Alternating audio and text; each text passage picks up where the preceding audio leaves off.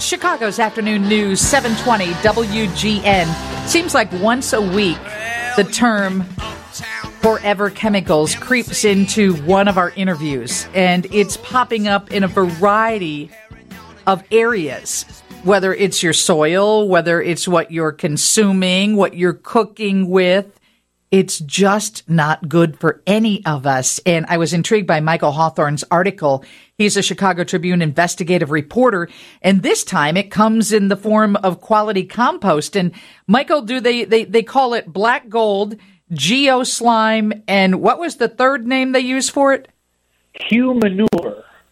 Yeah, but like that, human those manure. Were the, those were the those were the uh, contest entries that didn't make the cut. This was several years ago uh, when the sewage sludge was found to be contaminated with heavy metals and some other types of toxic chemicals, uh, almost as nasty as forever chemicals are.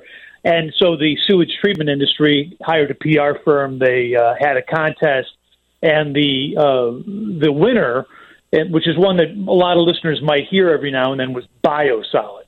Mm-hmm. Which, uh, which the uh, basically a, a guy, a, a, an, an academic who used to uh, follow what they would call double speak. I don't think we hear that much anymore, but in the 80s was a big, big thing. Double speak, basically uh, a word that is uh, doesn't really mean anything. So not only is the sludge like over 134 tons of sludge that we generate locally spread on farmland within or near the Chicago area, but about 15% went to gardeners and landscapers. Were they aware what they were putting in their backyard gardens?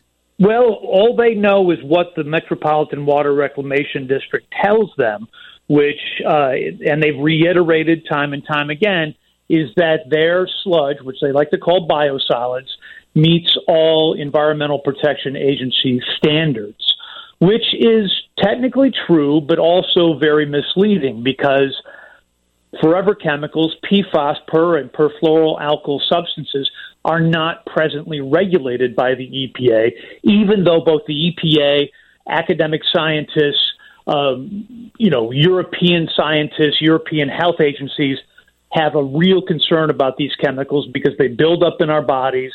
They they take a long time to leave our bodies, and they're tied to a lot of different health issues, health problems, including certain types of cancer. So Europe tends to get ahead of this don't they? Before we do. In in yeah, in general, I mean they've had problems with these forever chemicals as well.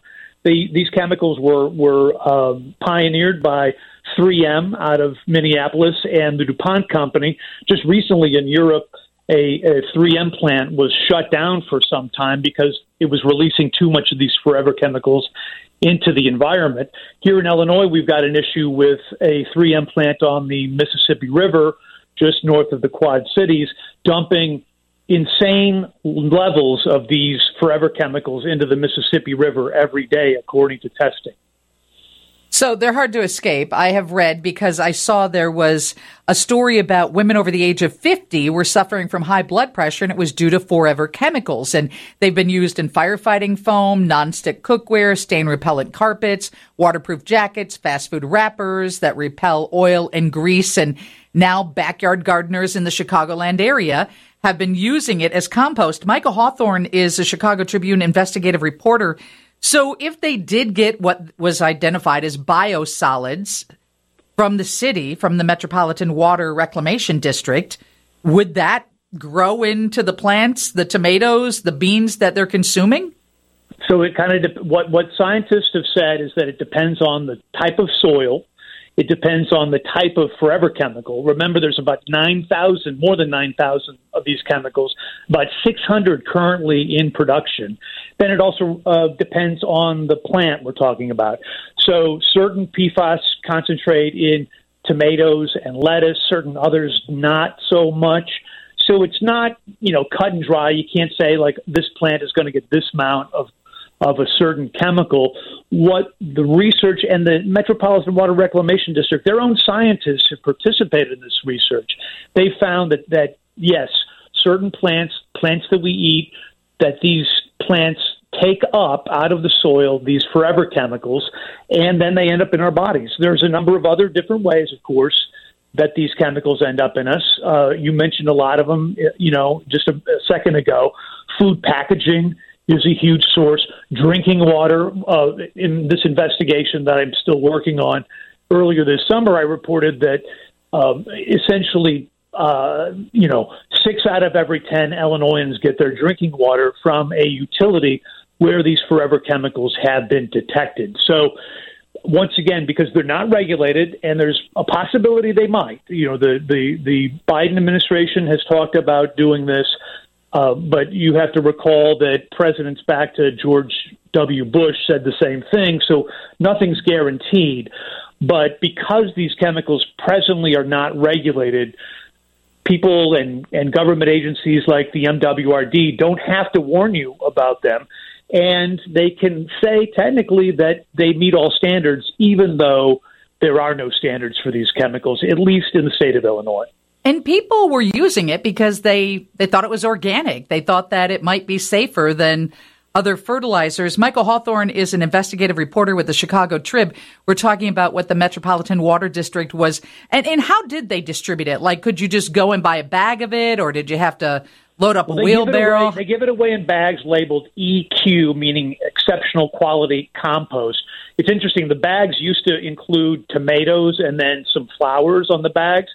I noticed in their social media pages that they've subtly changed the tomatoes to a different type of flower. I think it's roses.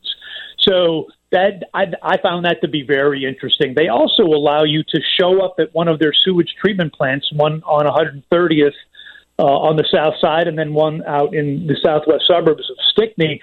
You, as a any citizen, can just show up at these treatment plants with a bucket or a pickup truck bed and put as much of this stuff in the back as you want.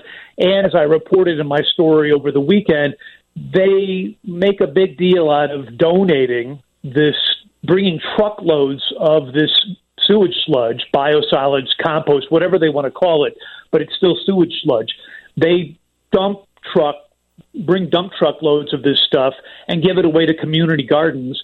And they promote, especially on the south and west sides of Chicago, that they're doing a great thing for people in food deserts, people in poor, predominantly black neighborhoods. And once again, they're not being told that maybe they shouldn't be growing vegetables or leafy greens in this stuff. We've got about 30 seconds left before I let you go. Everybody is texting in about Milorganite. Um, yeah, that's that's it's very similar. Okay, um, and, and, it's it's that's made uh, by the sewage treatment um, system department, whatever you want to call it, in Milwaukee, and it's mm-hmm. been sold for a long time. I will note Milorganite. That, uh, last pronounced. year, right, Milorganite. But last year, the Sierra Club did some testing of various commercially sold um, compost including Milorganite, and found these forever chemicals in those products as well. Okay, so what do we tell people now? Um, stay away from it. Look into it. Be aware. I think, I, I think based on uh, you know, if you want to take a precaution, you don't grow vegetables in it. Whether it's safe for, for example, your lawn or your landscaping, I think that's another thing altogether. Since here in the Chicago area, most of us get our drinking water directly from you know the city of Chicago. We're not getting it from wells. That's maybe not a problem, but you know some parts of the outlying area do rely on well water, and a lot of these communities, these uh, these communities on wells, these forever chemicals have been found in drinking water. They don't know necessarily where it's coming from, but once again, being cautious, being safe, mm-hmm. taking steps to reduce your exposure is a smart thing to do. Thank you for your reporting. That is Michael Hawthorne, investigative reporter for the Chicago Trib.